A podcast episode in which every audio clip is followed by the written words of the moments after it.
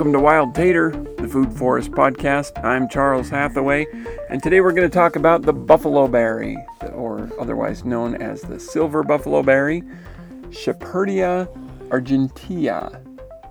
This is in the Elaeagnaceae family, which is the family with autumn olives, Russian olives, stuff like that.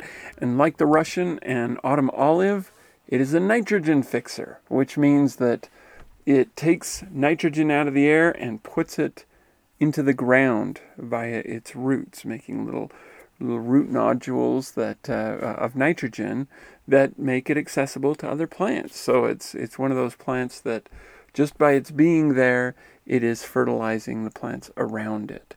So it's a great forest plant, food forest plant, and not just because of its wonderful ecological uses, as we've mentioned, but also because of the lovely edible berries.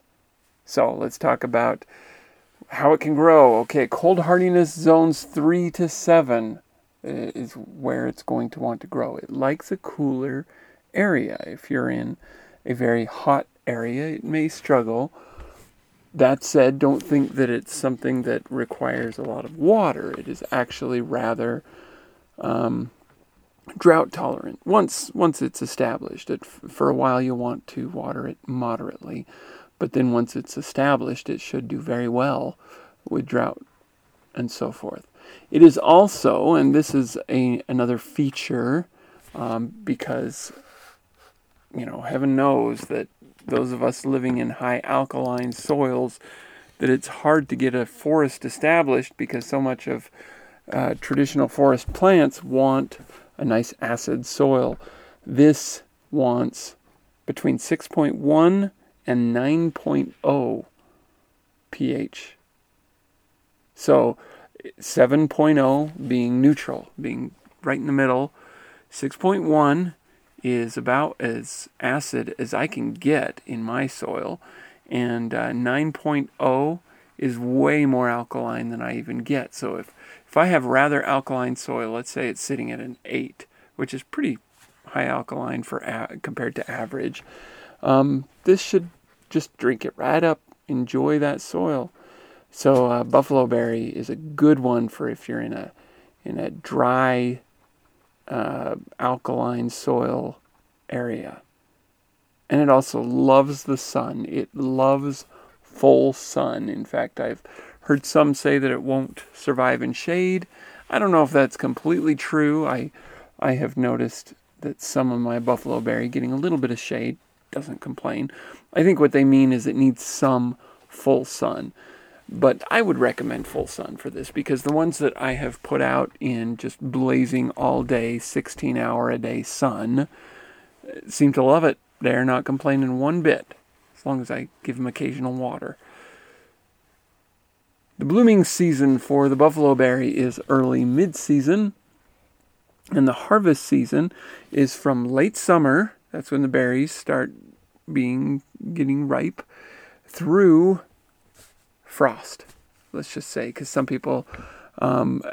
lot of people have said that the berries are best after a frost. So let them sit on the vine, get a freeze or two, and then enjoy.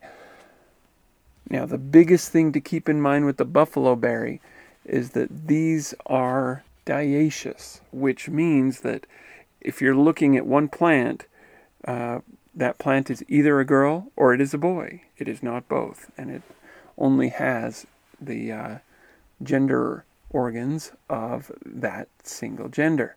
So if you're wanting berries, you're gonna want several plants so you can make sure to get some males and females. And females are the only things that will grow the berries. Now, the buffalo berry will get 6 to 12 feet high and 8 to 19 feet wide. So picture somewhere between a ball and a stretched out flat ball, okay? 19 feet wide, that's on the widest end of its width capacity, but we're talking about a serious deer hedge here. or potential for a serious deer hedge. I would, if you're wanting a deer hedge, I would plant them 5 feet apart and then just let them, you know, grow into each other and just become a wall of hedge, if you will. Now these are doubly a good deer hedge because they have these big, impressive thorns on them, which some people say makes it hard to harvest, but it also keeps deer from, you know, shoving their faces too deep into it, so you have a chance to get to the berries if you can get there before the birds, which often the birds will, you know, just pop in and out between branches without any trouble, so, you know, you'll still be racing them. But the average lifespan of the buffalo berry is about 25 years, which isn't bad for a shrub. It's not super long, but it, you know, doable. And if it's given its druthers, if it could be anywhere, it would probably really prefer to be in an open, sunny meadow or mountainside with lots of sun and a good alkaline to neutral soil. So let's talk a little bit about this little edible berry. The buffalo berry is a little bit tart, but it does get sweeter after a frost. And it should be kept in mind that the buffalo berry has saponins, which is the same substance that is in beans. Either a little bit in green beans. There's quite a bit more in the dry beans, like kidney beans and you know, white northern beans and all that stuff, which make it's you know, give it the aspect that make it so it's really not good to eat those raw if they are, you know, if they are ripe, which is to say dry, and why you should cook your beans, which is to say if you cook the buffalo berries, it will eliminate that saponin content.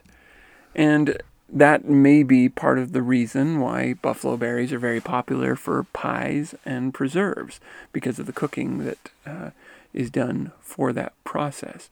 They're also sometimes used for a good meat relish, which sounds really good to me. Sometimes the berries will be dried like currants, but because of those saponins, I would recommend doing a heated dry, like many dehydrators will do, where you can turn up the temperature so it will cook them while it dries them. That's what I would recommend. So that's where it really shines, is both as a nitrogen fixer, an edible hedge, and as, you know, for those fun little sweet berries. But there have been some uses medicinally for the buffalo berry, which I'll only lightly touch on. You can do your research, and I recommend please do before trying any of these. But the buffalo berries, the berries themselves, are sometimes used for stomach and digestion issues or constipation. They make a mild laxative, and they're also used for fevers. Though again, please research before you try to use it medicinally. I don't know if we're talking about multiple cups of individual berries or whether we're talking just a few. That makes a big difference. So, or how it's prepared. Again, do your own research on that. The berries of the buffalo berry are about 1/3 of an inch in size, or 9 millimeters. And they grow on 1-year-old wood. So they're not growing on the brand new wood. They're not growing on the old wood. They're growing on the 1-year-old wood. So new branches and so forth will grow somewhat over that 1-year-old wood, and the old branches beneath will be protecting it with those big, you know, beefy thorns below the fruit, so to speak. And so, you know, harvesting can be a little tricky, but that also means that you may have a chance to get to it before the birds do. But again, keep an eye out for those thorns. You don't want to get poked, but you do want a taste of these delicious little berries. So that is the silver buffalo berry, or just buffalo berry is usually how you'll find it.